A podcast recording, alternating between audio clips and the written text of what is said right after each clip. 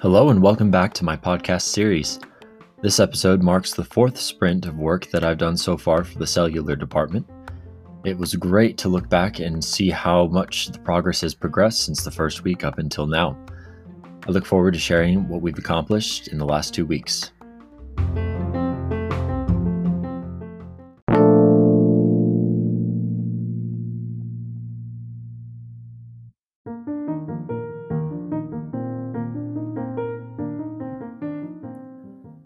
In the last episode, I talked about how we've been starting to build the ScreenStep site for the cell- cellular department, and we've been making plans for how to make it most useful for new hires.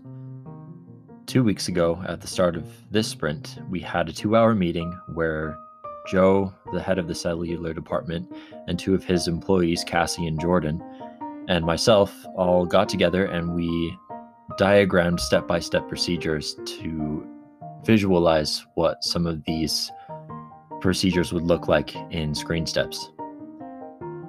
It seemed like we were running into one dead end after another at first because of the sheer amount of information that we had to include.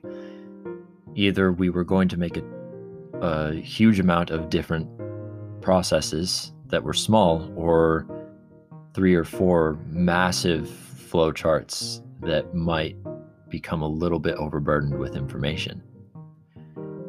We realized that we were trying to approach too much at once, so we shifted our attention to documenting just one procedure from beginning to end. We had to keep in mind how did these things apply to customers who are bringing in a new device or who just want to buy a device from the cellular, cellular department? How does it differ for them to start a plan on Verizon or on Sprint or on T Mobile. We had to take all of these things into account, but we just decided to narrow it down to what if a customer wants to start a line? And so we set off from there and we wrote on a whiteboard step by step the things that a customer would have to go through and what kind of questions a new employee would have to ask a customer to get them from beginning to the end of the process.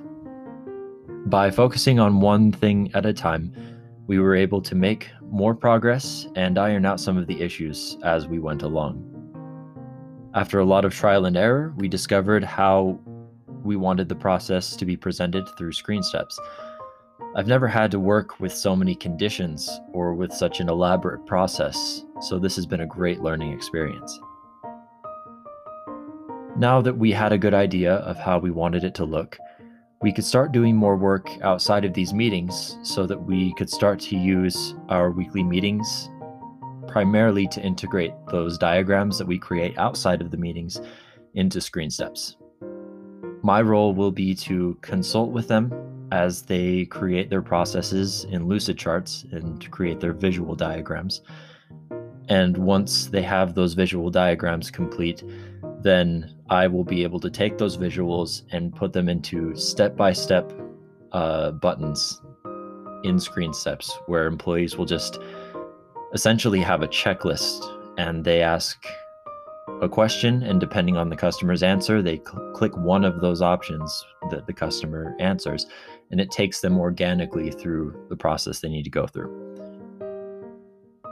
As i look at the project roadmap uh, i estimate that we have we will have at least three processes fully integrated into ScreenSteps by the end of the semester. Most importantly, we will have a solid workflow and a framework for how Joe and his team can use ScreenSteps going forward. In fact, Joe told me last week that the entire university store uh, is likely to be interested in using this Screen ScreenSteps site for all of their different teams and it will be integrated throughout the entire university store. Um, these kind of step by step processes. So I look forward to seeing what comes of that.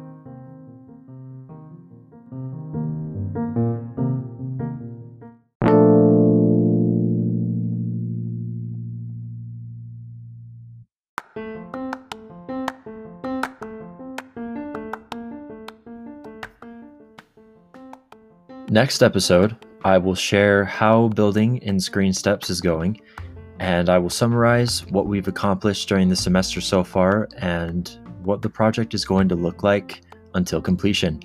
Until next time.